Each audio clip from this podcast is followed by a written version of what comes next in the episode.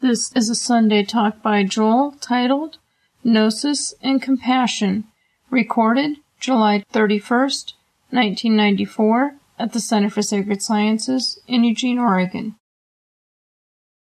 So let me begin just with a definition, a kind of a technical, etymological definition of gnosis. Where did the word come from? It's a Greek word, and in ancient Greek, Attic Greek, there were several words for knowledge. They made distinctions between various types of knowledge. Uh, one of the main ones, for instance, was the difference between knowledge, gnosis, and doxa. Doxa means opinion. And they, the Greeks recognized that opinion is not knowledge. This is a, this is a distinction we uh, would do well to bring back to our culture.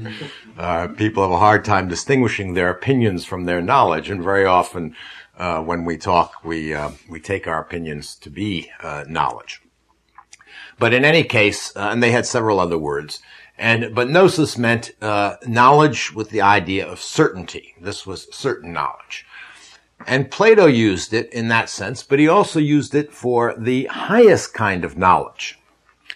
Now there's a big dispute among modern scholars about what Plato thought the highest sort of knowledge was, or is, and at the very least, he thought the highest form of knowledge was a direct apperception of the forms that determine the universe, the archetypal forms that stand in a certain sense behind all the ephemeral forms that determine this universe. Uh, in fact, Plato talks about a higher form of knowledge, or sometimes he talks about something which transcends knowledge.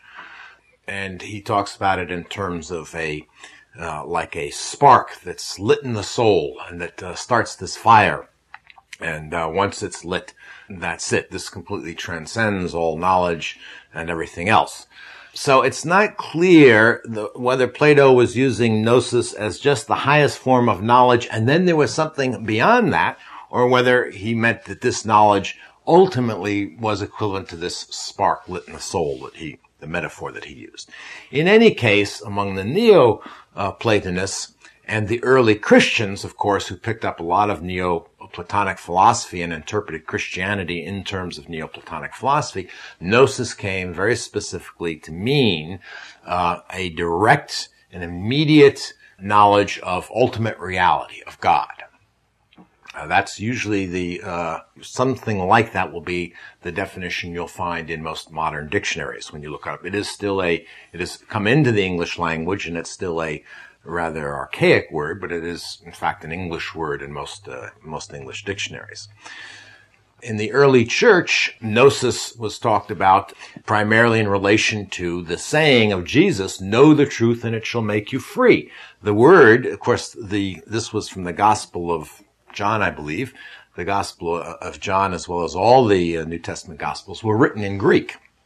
The word know here is gnosis, or a variation of gnosis.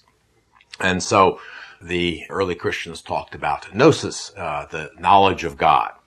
Sometimes they talked about it as a vision of God. They didn't mean a vision of God like the vision of the Holy Virgin who might appear to you visually, but this is this idea that this knowledge is direct. So vision here is a metaphor. It's the same sort of metaphor that was used by the ancient rishis of India who are called seers of God. And this, again, the seeing is not that they were sitting around one day and they saw Shiva appear to their, in their visual field or even appear in a visual way as, as would happen in a dream. This means that it has to do with this direct knowledge, this absolutely unmediated knowledge. The Indian word janana, or ganana it's sometimes pronounced in English, is a Sanskrit word which means exactly the same thing, and it is etymologically related to gnosis. Gnosis is spelled G-N-O-S-I-S. Jnana is J-N-A-N-A, and that root J-N-A-G-N-O is the same root.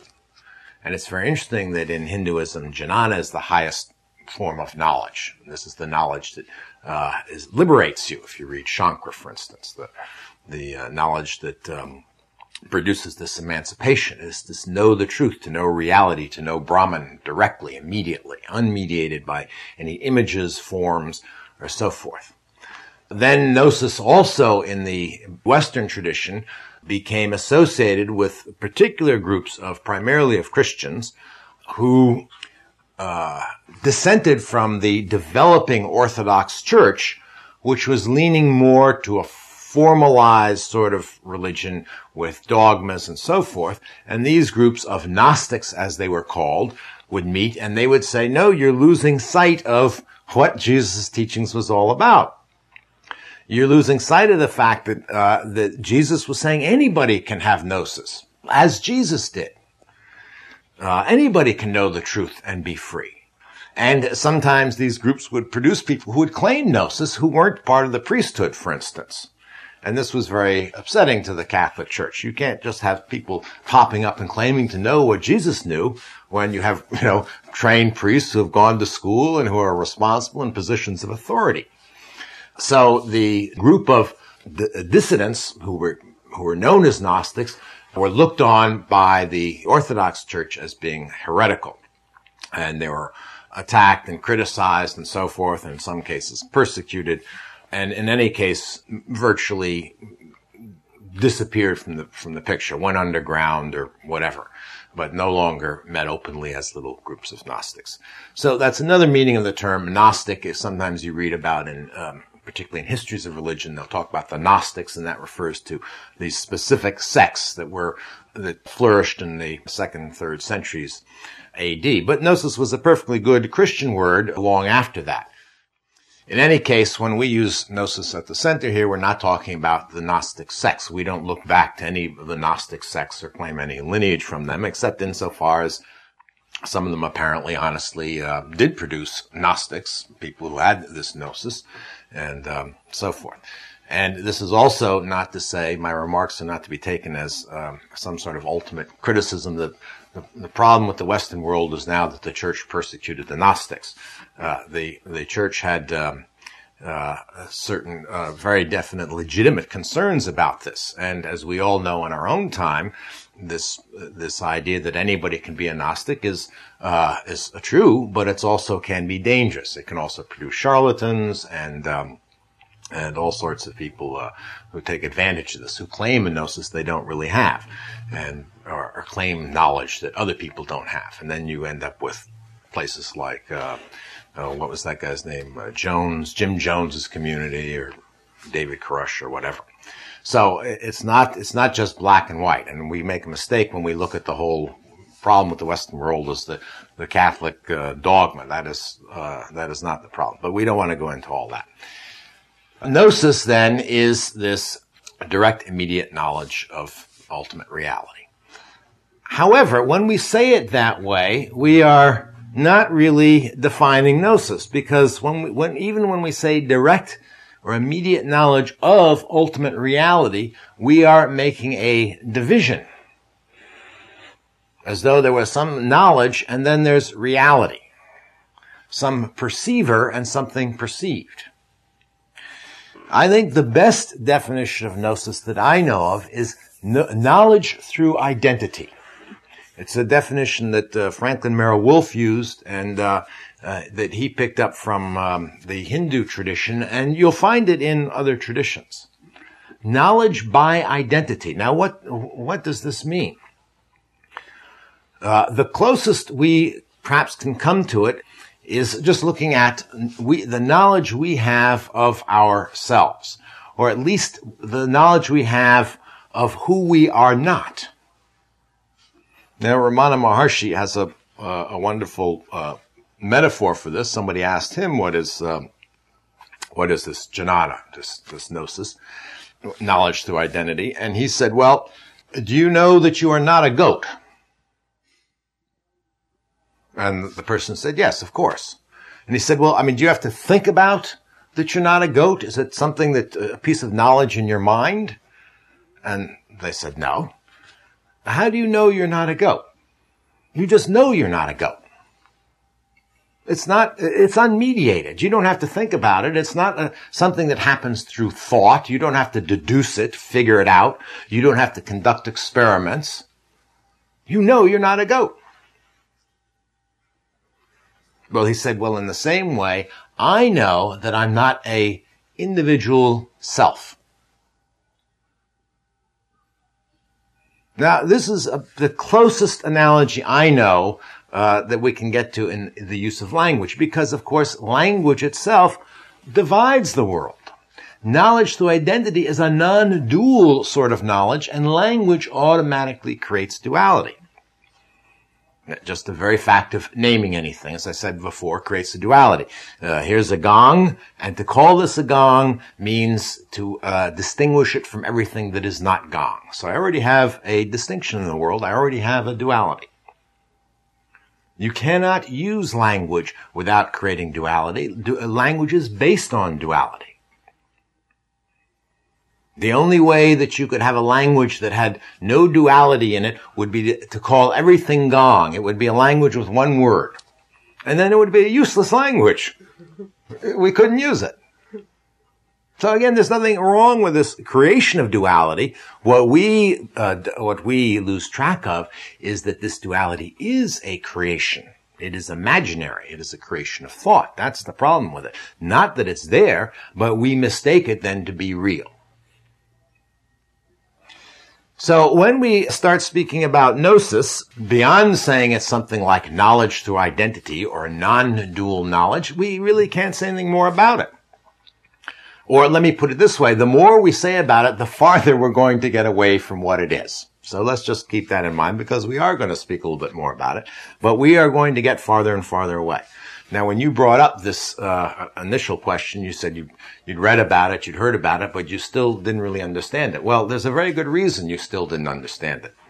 Gnosis you don't understand until you have gnosis. And even to say have gnosis is, is uh, uh, short of the truth. Um, gnosis, by the same token, by being non-dual, is a word that also means reality. It is not knowledge of reality, it is reality. And insofar as we at the center use consciousness as a word to indicate ultimate reality, uh, you could say gnosis is not distinguishable from consciousness. And insofar as you can say that the nature of consciousness is bliss or love, gnosis is indistinguishable from bliss or love what I'm trying to get at is that in the limit of the absolute, that is when you push beyond language, that all these terms, these are the highest terms that we have uh, to use in a teaching situation, but they all are pointing towards the same thing. Beyond where language can go, they're all arrows, and, and each one is separate and distinguishable and has different connotations and all that. But they're all pointing towards something that if you, if you, uh, uh, what do you do? Uh, plotted out the tra- trajectory that they're aiming at. They all converge at the same point, if you like. So even when we talk about gnosis as something separate from reality or consciousness or love in the ultimate sense, we are again uh, diluting the uh, diluting the true meaning. We are uh, giving form to something that is ultimately formless. This is no problem with this as long as we're just very clear of what we're doing, very much aware of what we're doing. Now, one of the problems of our language, and our language, of course, is a uh, verbal expression of our thought processes, and our thought processes are specific forms of imagination. And imagination ultimately is the power of consciousness, not uh, specifically a human power. So I don't mean imagination here is necessarily the, the uh, imaginal processes that you go through when you sit down and fantasize. Because language is a reflection of thought and thought is a reflection of imagination and imagination is really what creates these distinctions, what happens, what, or we could say the definition of delusion is to mistake these distinctions for being real. And the root and primary delusion here is to mistake the distinction between I and other, self and world, soul and God as being a true, real distinction. Once that distinction's in place, then we, when we talk about knowledge, we talk about knowledge of something. I have knowledge of something. I know about mathematics. I know certain facts of science. I may talk about knowledge in the sense of having skills. I know how to drive a car. I know how to swim. I may talk about it sense of a almost a pure sort of experience. I may say, uh, I know Los Angeles. I lived there 10 years. I know that city well. I may say I um, I know uh, thunder. A deaf person doesn't know thunder the way I know thunder. So I can use it in this range from something very um, abstract. I can know mathematical theorems, for instance, to something quite empirical, something rooted in sensation and in sensory experience. But in all these uses, notice that there is hidden or underlying that this assumption of an I and another. I know something about the world, whether it's the sensory world or the abstract world, the world of philosophy and mathematics, it doesn't matter. So when we talk about gnosis as being a knowledge of the absolute reality, notice there's built in that distinction between I and other. That's, that's n- not really true. Gnosis is actually seeing that that distinction is false. It's false in the sense that it doesn't reflect reality. It has a, an appearance. And when mystics say that, uh, that all these forms are imaginary, the products of imagination, they don't mean that they don't appear to consciousness. You know, obviously, uh, you know, Buddha could distinguish between, uh, Ananda and Subhuti, two of his disciples. Jesus could distinguish between the Pharisees and the Sadducees. It's not a question of, of living in what Alan Watts called a, um, a sort of a mush, you know, a pablum, a, a, a completely homogeneous uh, environment. But it is recognizing that these distinctions are, are products of our imagination a metaphor or analogy for this is you can look into the sky sometimes on a cloudy day, these beautiful clouds scudding by, and you can lie there in the grass and look up and you can start to see all sorts of things. You can see herds of animals. Sometimes I see whales, big giant whales beautifully floating through, you know. I see them. I also know they're not there. There are no animals thundering through the sky. There are no giant whales gliding through the, the Azore very often some of you have meditated, you will sit there looking at a rug, and particularly if it's a pattern rug, and you'll see all sorts of faces and whatnot. You see them. No question about that. But you know they're not there. You know that they're products of imagination. That's what gnosis is. It's just this. Just to know that all this is a product of imagination. So we can say, uh, when we're trying to get at this, we can say there's another word that comes close, and that is an English word called insight. Now, insight is uh, something that is a lot less mysterious than gnosis. Most of us have experienced uh, insights of one sort or another. For instance, you might be studying mathematics, and you might be struggling with some proof of a theorem and you might be following it through and following it through and you just don't get it. And you go through it several times and then suddenly, oh, you get it. Ah, you have an insight. You see, there's an immediacy about that insight.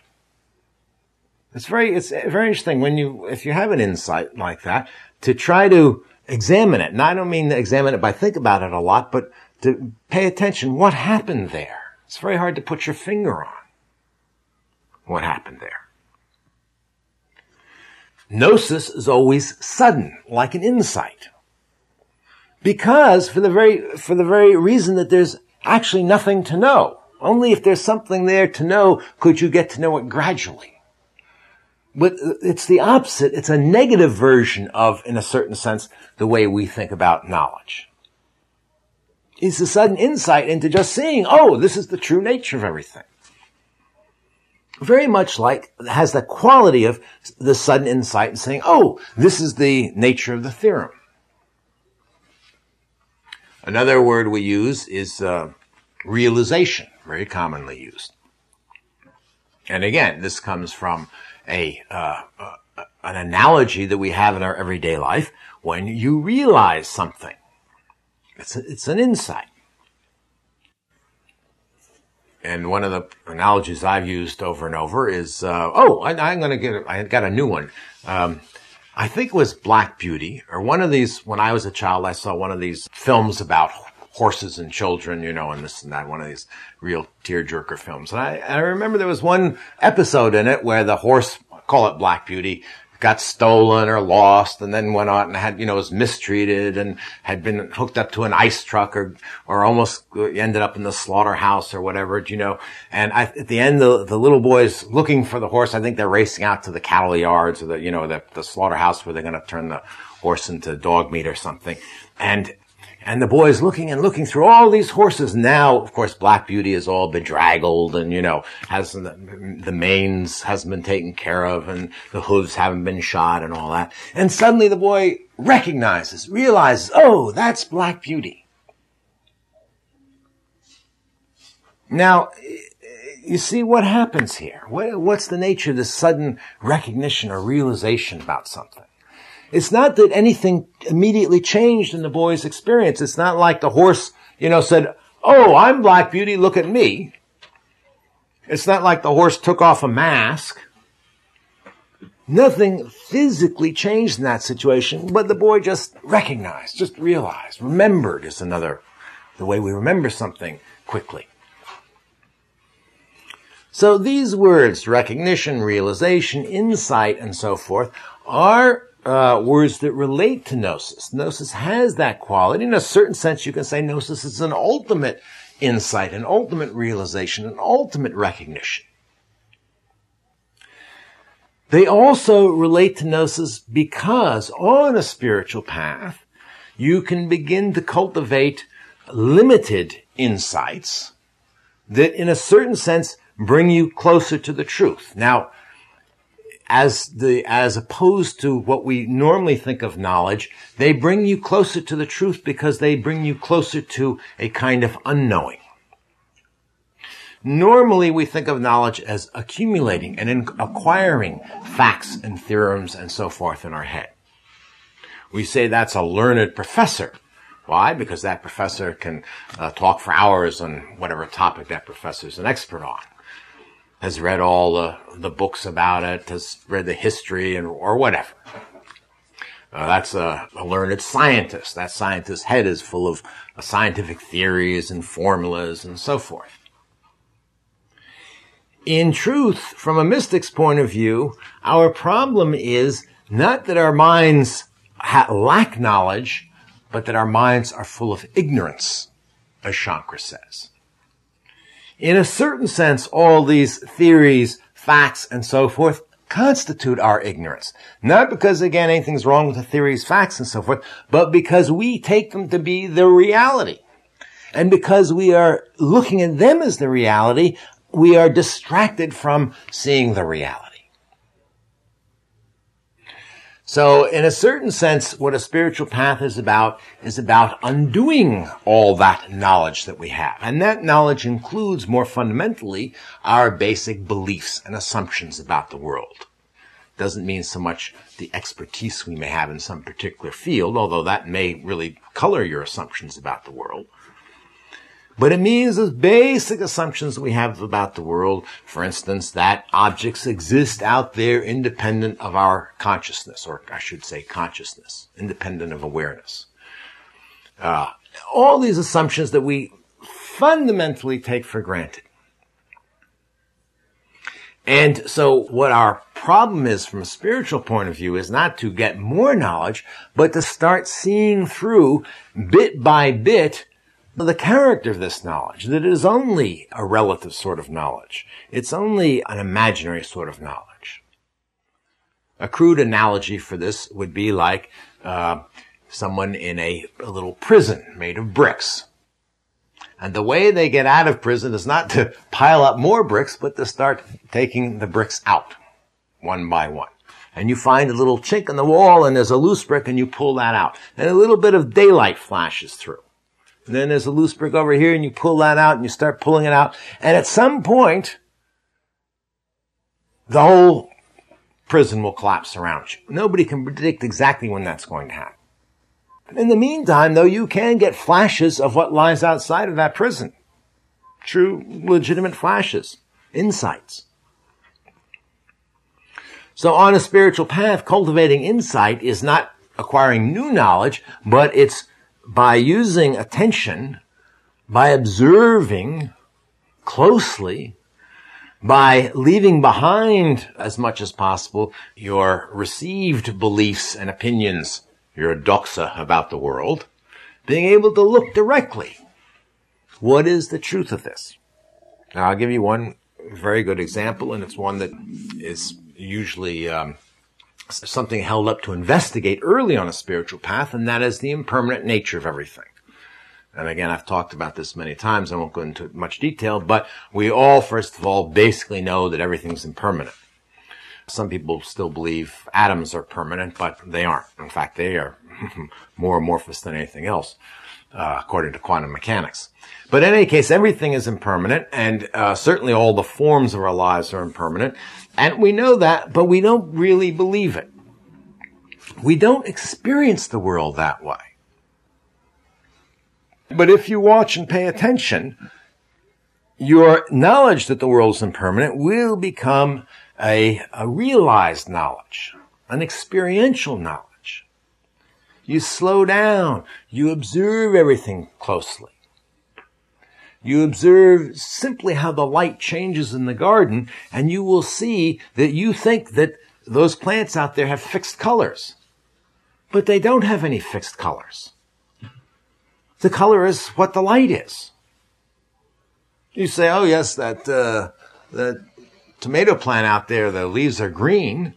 But I'll tell you, they're one shade of green in the morning, they're a different shade of green at noon, they're a different shade in the evening, and they're a very different shade at night. What's the true green?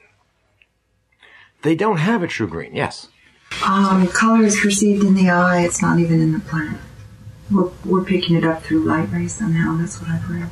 Yes, and, and even more so, all this is perceived in consciousness. And this whole idea that color is perceived in the eye and light rays is all imaginary.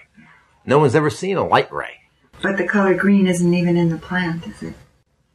Well, the plant isn't even in the plant, so, but I don't want to get, get too far out. Got that one, yeah. no, but you're getting close. If you follow that that line of thought, if you actually start to experience that, this is actually something that comes from materialism. The um, uh, starting with Galileo and so forth, people began to realize, well, if the world is all made up of matter and so forth, then our our sensory experience of things like color isn't real. It's all in our mind, so to speak. But in any case, to get back to this without even going through all this intellectual inquiry, by just paying attention, you can see that it is not true that plants have any definite color. It's all impermanent. There is no, what is the color? They don't have any definite shape either. You watch the leaf from spring to fall. The process of its unfolding is slower. So it gives the impression. In the middle of summer, you go out one day, the leaf looks about like it did yesterday. In the spring, actually, you can see this much more vividly. You go out one day and there was no leaf, and ooh, there's a little tiny sprout there, you know. Go out a day later and oh, it's this big, you know. You can actually see what, what is the shape of that leaf you can't say what the shape of the leaf is. And then in the fall, you can see, you know, the leaf is little yellow spots and then gets orange and then it starts to crinkle and then the whole thing is, you know, dissolves and it's nothing. What was ever the shape of that leaf? You might even say, uh, the shape of the leaf is whatever it is at this moment. But what is this moment? Then you start observing time. What is this moment? Can you define this moment? Can you put your finger on this moment? It's not there. It's not there. But the point here is not, is, I mean, this sounds like intellectual head twisting. The point is to really look. really look. That is what the insight is. The insight is not uh, the intellectual understanding of this teaching. Oh, sometimes insights can be intellectual in that sense, but the real insight we're talking about here is an experiential insight. The day you're sitting there and you experience all this as impermanent and you say, oh, that's what the Buddha was talking about. This is what St. Augustine said when he says, you know, nothing truly exists because it doesn't endure. I just gave you St. Augustine's argument. In the highest sense, in some sense it exists. The Buddha said, you know, in some sense things are graspable, but in the highest sense it doesn't exist. It's not there. That sort of insight then starts leading you, or, or let's say directing attention away from uh, its habitual distractions. It frees attention. It also frees the mind in the sense that you start wondering what do you know or don't you know anymore. And you start throwing out things or at least holding anything that you think you know very tentatively. You start becoming very unsure and very uncertain about things that you used to be very sure and certain about. That's why the Sufis say this whole path leads to perplexity, to bewilderment and why the Tao Te Ching says this, uh, this whole thing is about unlearning. The, the worldly person learns more and more every day. The sage learns less and less. It's about getting rid of. Now, I don't mean about, when I say getting rid of knowledge, I don't mean getting rid of knowledge in the sense of destroying it and reverting back to a child who never had any schooling but it's about getting rid of the attachment and the certainty about the knowledge we have. That's really what the getting rid of is. Yeah. I just finished a master's in speech and I spent a year studying reactance for my thesis.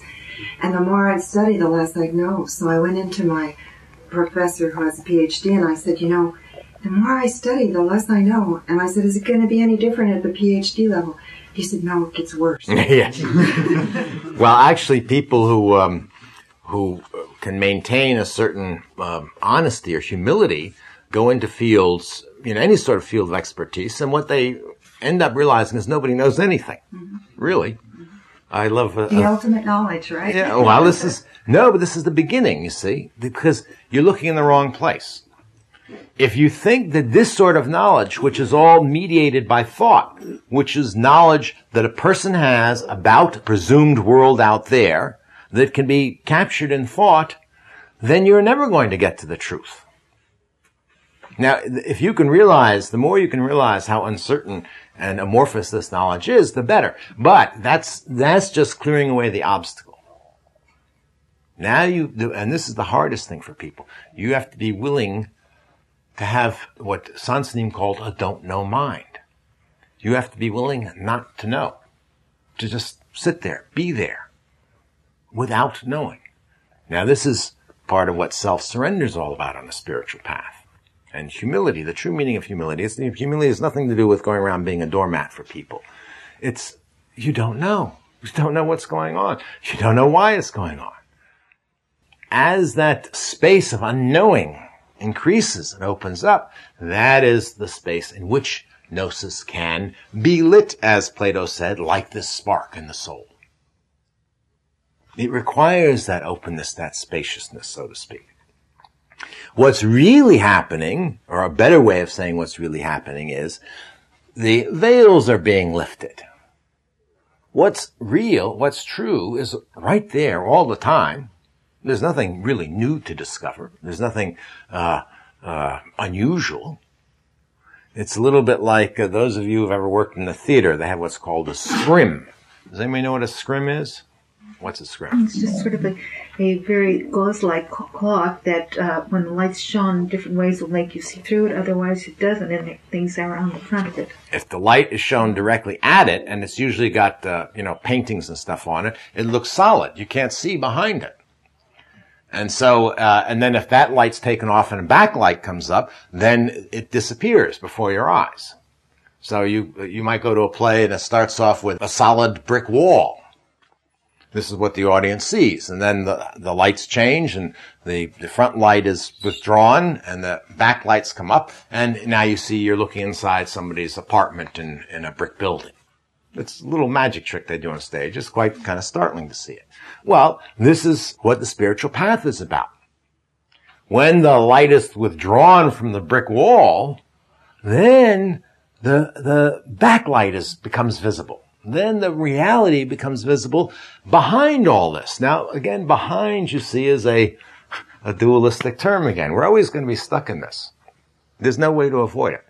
But these are just analogies to point you in this sort of direction. When we talk about uh, gnosis being an, uh, an immediate kind of experience, a direct experience, this still is not an experience the way we normally have experiences because when we normally have experience we are we normally experience as a subject experiencing some object. So even when i say oh yes i know los angeles los angeles is out there and i'm in here. And when i say oh i know thunder i still actually experience myself as sitting here and hearing the thunder out there someplace But gnosis is not that sort of experience at all. There is nothing to experience out there. That's what gnosis is to realize, that there is nothing to experience out there. So you can say in a certain sense that gnosis wipes out this whole world of experience. Rumi said it beautifully. He said, when that world dawns, this world is laid flat. Vanished, dissolved completely. Not appearances, but the reality that's assumed about them. It's gone. Just gone. So this, this is, at least in some sense, why on a spiritual path, emphasis is placed on having these sorts of insights, these non-conceptual, immediate sorts of insights. Even though they still have an experiential character, they still uh, have this direct quality about them. And they, what they do is they raise questions about, uh, the knowledge that you previously had. Very often people have a hard time describing the insights on a spiritual path. In the beginning, they'll, they'll, they'll be easy to, but I've had people, particularly longer term practitioners come and they'll really have trouble describing what they're talking about. I know what they're talking about somebody who had not been on a spiritual path would not know what they're talking about. The, the deeper you go, the harder it becomes to talk about for a very good reason. That's a very good sign that you're, quote, making progress. Now, the other wing of all this, of course, is love.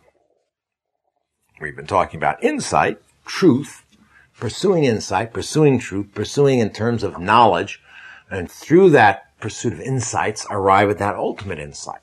What's love got to do with it? it? Isn't that a title of a new movie out? What's love got to do with it? What does love have to do with it? We usually think of love as being some sort of emotion that a subject, an I, feels for an object, another. So I say, oh, you know, I love uh, strawberries, right? Well, no, that's the use of the word. That's that's fine. I love strawberries. Then I might say uh, I love um, I love uh, honesty. Well, that's a little. We think of it's a little higher form of love. One thing is you're loving of some specific object, some something uh, that's possession. The other is loving a virtue. I love honesty.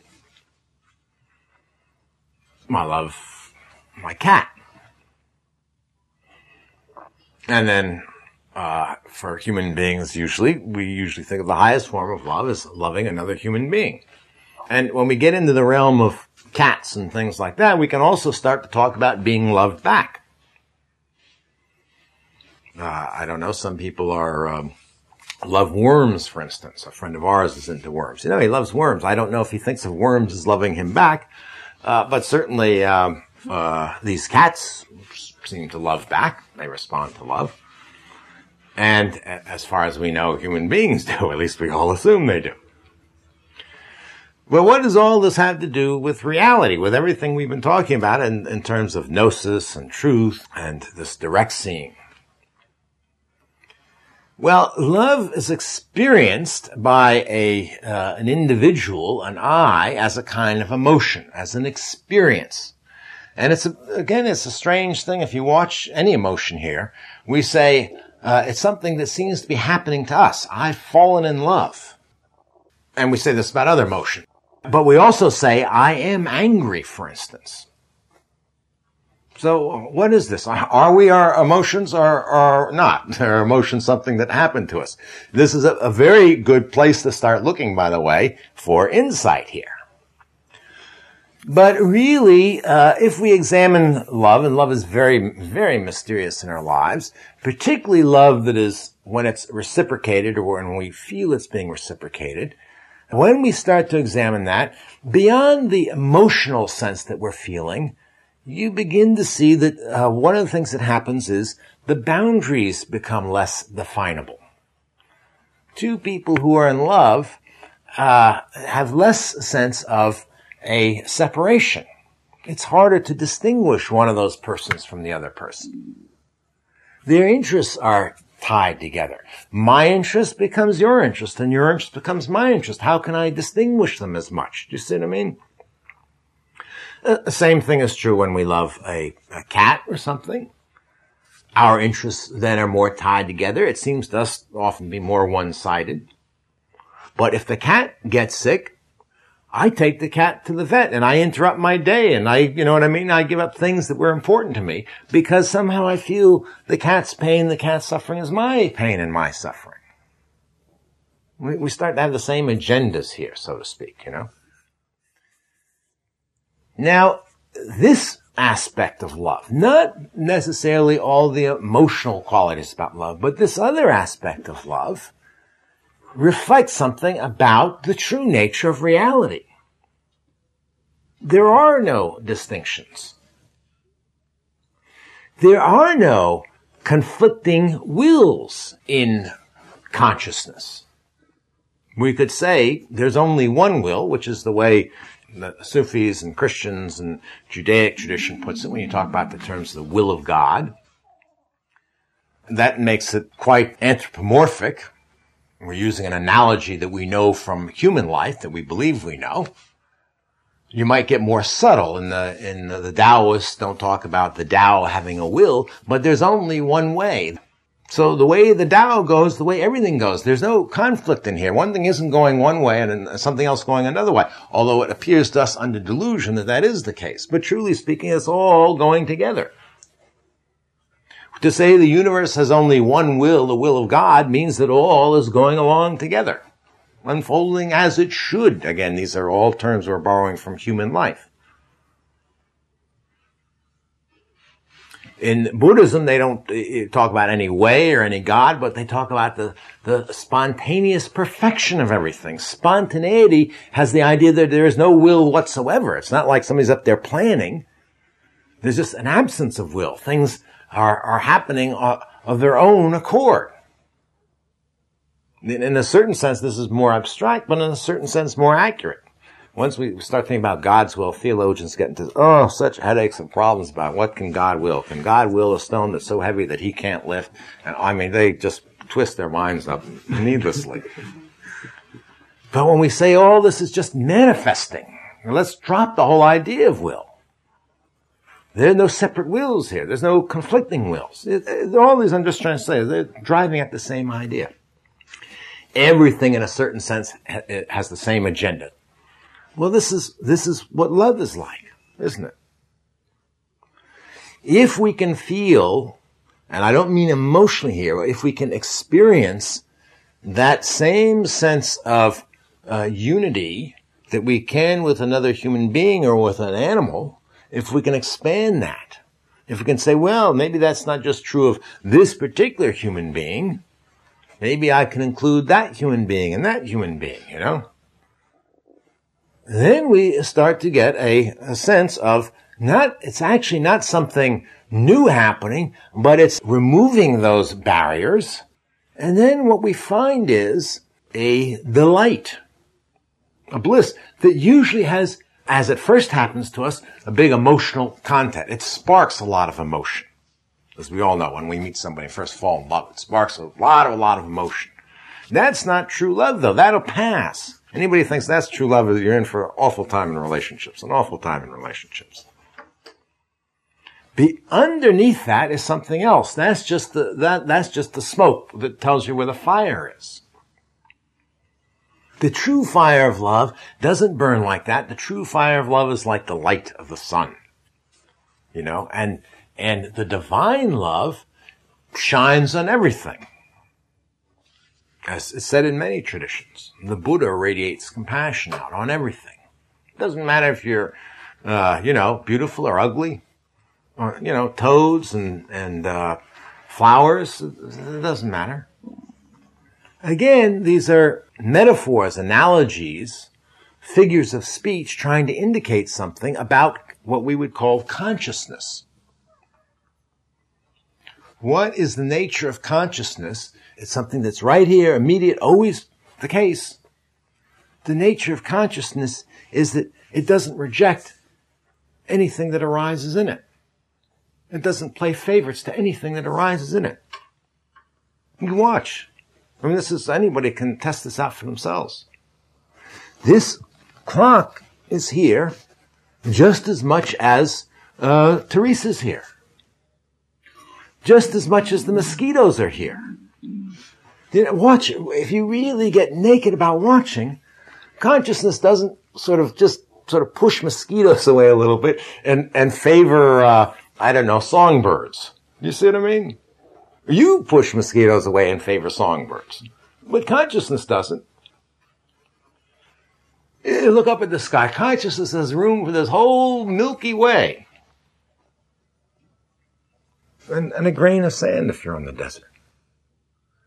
And, and if you can watch, if you, you see if you can drop out all these filters, you see there's absolutely no difference as far as consciousness is concerned. Again, we're using human terms, but consciousness is totally accepting of all those things. Absolutely, totally accepting. Consciousness doesn't care if you're a sinner or if you're righteous. What, what, what do we say about God? You see what I mean? These are all just ways of, of talking about reality, the truth of things. So, compassion, what do we say about compassion? The, the true innate native compassion is the nature of reality. That's just the way things happen to be. And when we feel compassion in our lives, we think of it as something uh, happening. Something new is coming into your life. It's not something new coming into your life. It's one of those bricks being removed from your life. And the more bricks are removed, then the more compassion, love there is. You're just experiencing truth, that's all. It's not a bad analogy. You notice people who have very little love and compassion in their lives, you would say, look at them, say, yeah, that's like somebody who's living behind a brick wall. You know what I mean? They're all walled up inside themselves. I mean, we would say those things. No, you don't have to be a mystic to say that. That's a very, they reflect very, uh, the true situation. When we find somebody who's loving and compassionate, we say, oh, oh, they're a very open person. Open. We use these words. Spacious. Because, you know, uh, the truth of the matter is we all really do know this truth because why? We are this. We are this. This is why I go back to the original definition here. Knowledge of it through identity. Knowledge by identity. Let's just drop the, if we could drop out that intermediary word and say knowledge identity. And then we could drop out knowledge. Where's any knowledge and identity? There's no knowledge. You don't say, I, I know that I'm not a goat. You can say that, but you don't go around thinking of that as some knowledge you have. Some precious knowledge you have about yourself. Oh, one thing I know is I'm not a goat. I have very few people. If you do, uh, you're probably in a little trouble. Maybe you should come see me for a private session. it's just there. It never occurs to you that you are a goat. That's really, you see the negative aspect of all this, but not negative in a sense of value, but we always look for, for positive, solid things. And we always miss the emptiness. And no thing is there without the emptiness. The emptiness is the background, so to speak. And even that, you see, our words are still, we're positing a thing as opposed to an emptiness. And there really is no distinction even in that. So we keep running into trouble. In any case, the two things that we experience normally in our lives, the two great things are insight and compassion, love. Oh, everybody has experience of those things in one way or another.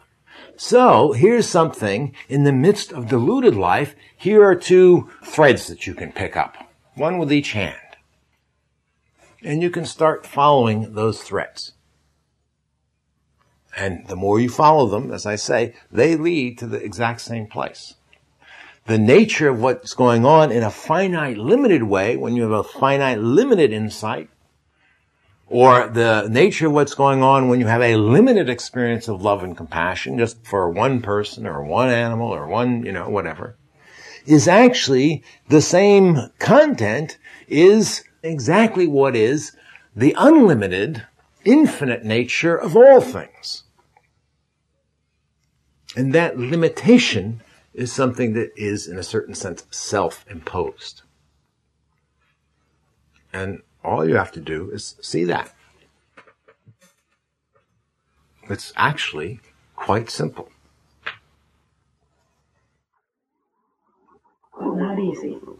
but not easy. Yes, indeed. Thank you. So that's at least a little, uh, a, a, little start to make some headway in trying to understand gnosis and the relation that it has to compassion and love. Any questions or any comments about what I said?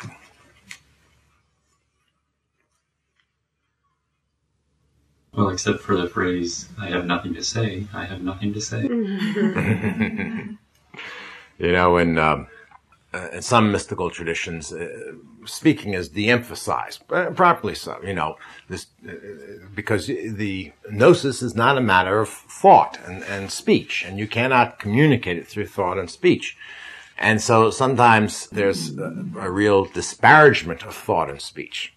And then Rumi has a wonderful thing about that. He says, let me see if I can get this right. He says, um, when you say that speech is irrelevant, you, you give yourself away because you're speaking. Why are you bothering to speak if speech is irrelevant? So even any, any, anytime we try to put something in words in talking about, uh, ultimately about the highest truth, we're always going to end up in a contradiction and a paradox. It's, it's, it's funny how actually just simple things, when you say, you know, I have nothing to say, is paradox. What do you mean you have nothing to say? the yeah. word compassion, um, I wonder where it comes from without passion? No, it's suffer with. Passion, passion in this sense meant suffering, like the passion of Christ. So co, calm is to, like, yeah. Com is a companion. Companion actually is very interesting. Pan, that's from bread. Pan, still in French state. Bread is pan. And com is with, to break bread with someone. They're your companions, the people you break bread with, right? So it's very interesting. Compassion is to suffer with. That's a very, very important thing. If you are not willing to suffer with, you don't have compassion. You might pity someone, but that's not compassion. Some people imagine the Buddha's compassion is this compassion that's from a distance. The Buddha sits up on the mountaintop, you know, and is above it all. And then the cries of the people rise up, you know, and the Buddha sort of takes notice and radiates a little compassion out on. No, the Buddha is, is, is absolutely immersed in the suffering of all sentient beings. This is the great, this is what the meaning is of the, in Mahayana Buddhism, the vow not to enter nirvana until all beings have entered nirvana. Is to be completely suffering with them. This is, and this is a great mistake made on the spiritual path. People think they are going to escape suffering by becoming invulnerable, emotionally invulnerable. But all the great mystics have gone exactly the opposite direction. Jesus plunged into life and was willing to be crucified, and all this is, is representing that, you know, that his attitude towards suffering was not to run away from it at all. They go the other extreme. It's very, very interesting. We spend our whole lives trying to run away from suffering and it never works. So why not take the other approach? What would happen if you plunged in? Funny thing happens. Which you can find out for yourself. I'm not going to tell you. you get squished. but then you don't mind being squished. That's the trick.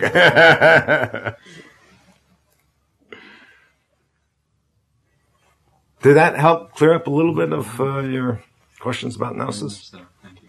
Good. I hope it helped on an intellectual level, but I hope you don't rest on this. I'm pointed. One of the great dangers, uh, not this isn't aimed at you specifically, but it is true. People, you know, go to teachings like this and they learn, they hear about these strange terms, you know, sometimes from other uh, languages. Shunyata means emptiness and all that, and they don't quite know what it means, and all sounds very mysterious. And then they go to a lot of lectures and they read a lot of books, and then they they start learning what the terms mean. And then they can talk quite authoritatively about it, you know, and they can go to other groups and, of uh, spiritual practitioners and they can talk and whatnot. And they can even write articles or books and so forth. And they've they've created the same prison, only the design on the on the bricks is instead of material possessions, it's shunyata and you know whatever. So you just have to be careful that the knowing, you know, it's very helpful to know the language of the mystics, but we want to know it the way we want to be able to read instructions. For instance, if you get a, um, uh, I don't know, a computer that's made in Japan and it comes with instructions that are in Japanese, you have to learn the language in order to put the computer together, to assemble it. Do you see what I mean? So you want to learn it just in that sense. You are learning a language of instruction. That's all you're learning. And beyond that, if you get fascinated with the sheet of instructions and you start to revere the sheet of instructions, you know, and then you start to write articles about these instructions and you start to have discussions and whole forums about these instructions, ah, you've missed the whole point. You've forgotten. And in many traditions, not only it happens with people, and then it happens uh, writ large with traditions, you know. They lose track of the fact that the, all the gospels are instructions. That's what Jesus said. You know, he said, look, he said, you know, keep my teachings, keep, do what I say. And, and that whole thing about uh, to know the truth and become free starts with something like, those who follow my teachings will know the truth. My, one of my favorite uh, remarks about uh, Christianity is somebody said, well, we don't really know if it's a good religion or not because nobody's ever tried to practice it. You don't know if the mystics are telling the truth or not until you try to practice it. Once you practice it, once you find out, you don't need the instructions anymore, except to help other people.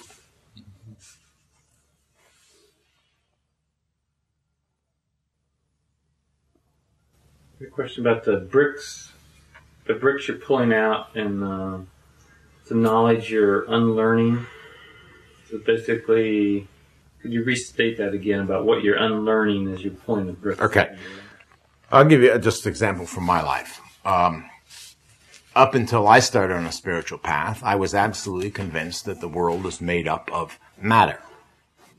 Atoms, and then everything's built up of atoms, and they all exist out there. And they all follow these deterministic laws, the laws of Newtonian physics. Do you know what I mean? And that there is no point or meaning to any of this beyond that. There's nothing, you know, death is just the dissolution of the brain and all that, you know what I mean? And, uh, that morality and, uh, you know, doing good or love and compassion, that are all these things are, uh, uh, you know, fictions that human beings have thought up, that they don't really mean anything, you know? And that the only, uh, the only possible happiness there is in any of this is really pleasure, you know?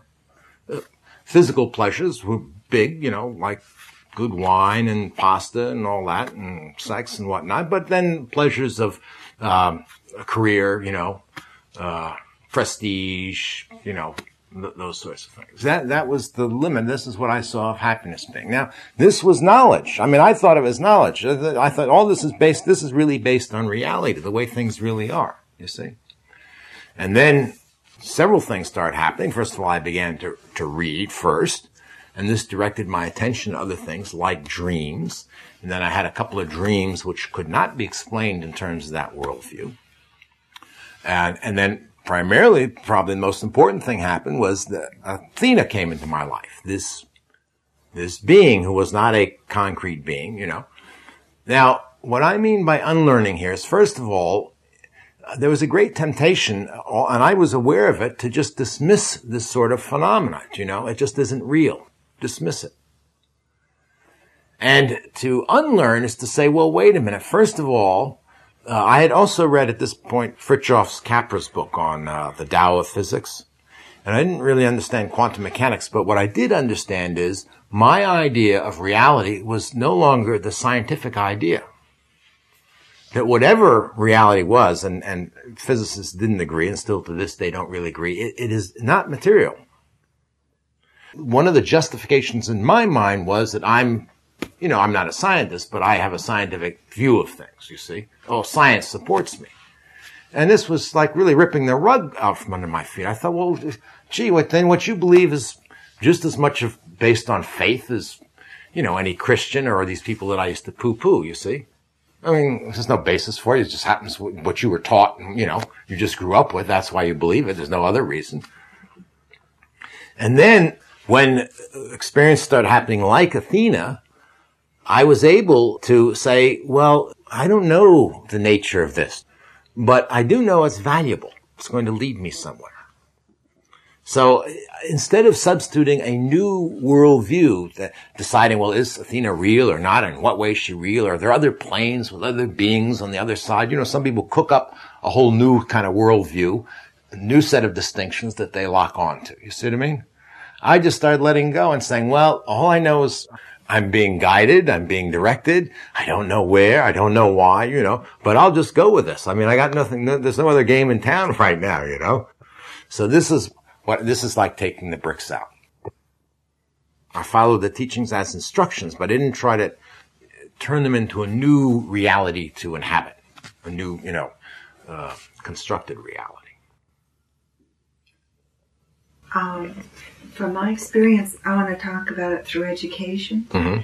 I went through four years of college and I learned all these facts and took all these tests and learned any everything, you know. And I thought I had this concrete world of what the um, I had this concrete way of looking at the world. Well, this is the way it is. Then when I went into the master's program, the first thing that um, I started to learn about were these overviews, these paradigms of reality we fit all of our knowledge into these worldviews. Well, one of the first things I learned that these worldviews change constantly. So the point is, there isn't anything solid. That it's civilization is growing, and as it grows, we see things in a broader way. And as we see them in a broader way, we throw out all the old knowledge. But as far as there being any, this is it in terms of uh, looking at it from an educational standpoint it isn't even there, which is what happens then is you walk around saying, well, I just don't know anything anymore. For a long time, I don't know anything anymore because everything you've learned then has to be thrown out to look at things in a more broader perspective. Right. That's great. And this is a whole very interesting development in modern, um, all sorts of fields, people recognizing this, this business of paradigms and it creates a whole big problem because then what is truth? It depends what paradigm you have. That's, That's you right. define truth, you know? Right. And so sometimes this, um, this realization, and it is a kind of realization, hey, that all these truths that we have are just dependent on our culture's paradigm at the moment, uh, leads people to believe that everything is just sort of relative, you know, you know, and this is true in academia today. Mm-hmm. There's just this big free floating, well, you know, we don't quite, you know, anything's true. It's just relatively true and all that. Mm-hmm. Mystics don't say that they say that actually there is an absolute, but it cannot be got through thought and therefore cannot be got through any paradigm. Now, one other thing I have to say about this though, that what mystics do say is they will give you a paradigm in the sense of, as I said before, a set of instructions. The, and, and actually, if you think about it, all paradigms are really sets of instructions. They're instructions of how to envision a world. In fact, language is nothing but a set of instructions about how to envision a world. Think about that for a minute. When the set of instructions works for a bunch of people and a lot of people can follow this set of instructions, they produce a socially constructed world. All languages, all knowledge is really when it boils down to a set of instructions. Now, the mystic set of instructions uh, we might say these are all sacred paradigms, sacred worldviews. They may be very different. The Christian's quite different from the Buddhist and the Hindu, you know, uh, at one level. But what they all have in common is they're all saying, here's a set of instructions, the purpose of which is to transcend this set of instructions. The instructions take you to land's end so you can jump off, you know, and beyond that, it's uncharted and it cannot be charted. Secular worldviews are enclosed they don't say there's any land's end where you can jump off. They just say, well, we just wander around here and wander around here. Even if they're aware that they are relative, they then say, well, we'll just have, we'll just create more, uh, you know, sets of instructions and you never get out of sets of instructions. But all sacred worldviews, there's a way to get out of these instructions, you know, to find out what these instructions are really about. So they're only directing your attention to something that's beyond. But this is very interesting about our culture. I'm glad you brought it up. Uh, this whole idea of uh, it's becoming obvious as we become get in contact with more and more people and become more aware of uh, the basis of ideas. There's nothing there to grasp onto. All worldviews are relative in that sense. I think it's very healthy to expose yourself to different worldviews. And often I bring in books here about other cultures or talk about other cultures because people ex- experience the world differently. They don't just think about it differently, they experience it. Why? Because thinking is a set of instructions. Yeah. Um, I studied cross-cultural research. Um, I got my degree at the University of Hawaii. And I had a lot of uh, fellow uh, students who were Japanese, and they would tell me that when they were th- thinking in English or thinking in Japanese or speaking in English or speaking in Japanese whole sets of value systems went right along with it. It wasn't like they're like this one person that thinks one way. They actually feel and experience life differently through the language. I think that's particularly true of a language probably like Japanese, which is so quite different. Yeah. I I uh, knew a um, uh, Pima. Was he Pima? His wife was Pima. I've forgotten that. A shaman, Indian medicine man down in uh, California and at home, he and his wife spoke. It's not Pima, but uh, anyway, it's one of those southwestern tribes. And they spoke their native tongue at home, you know, with their friends and relatives and so forth. But you can't tell a dirty joke in their language. I mean, you, they have words for sexual organs and so forth, but it's not funny. I mean, you know, there's nothing funny about it in their language. So they have to switch to English if they want to tell a dirty joke. So they'll be talking along, suddenly they'll switch over to English, tell the dirty joke, and then switch back to their native tongue.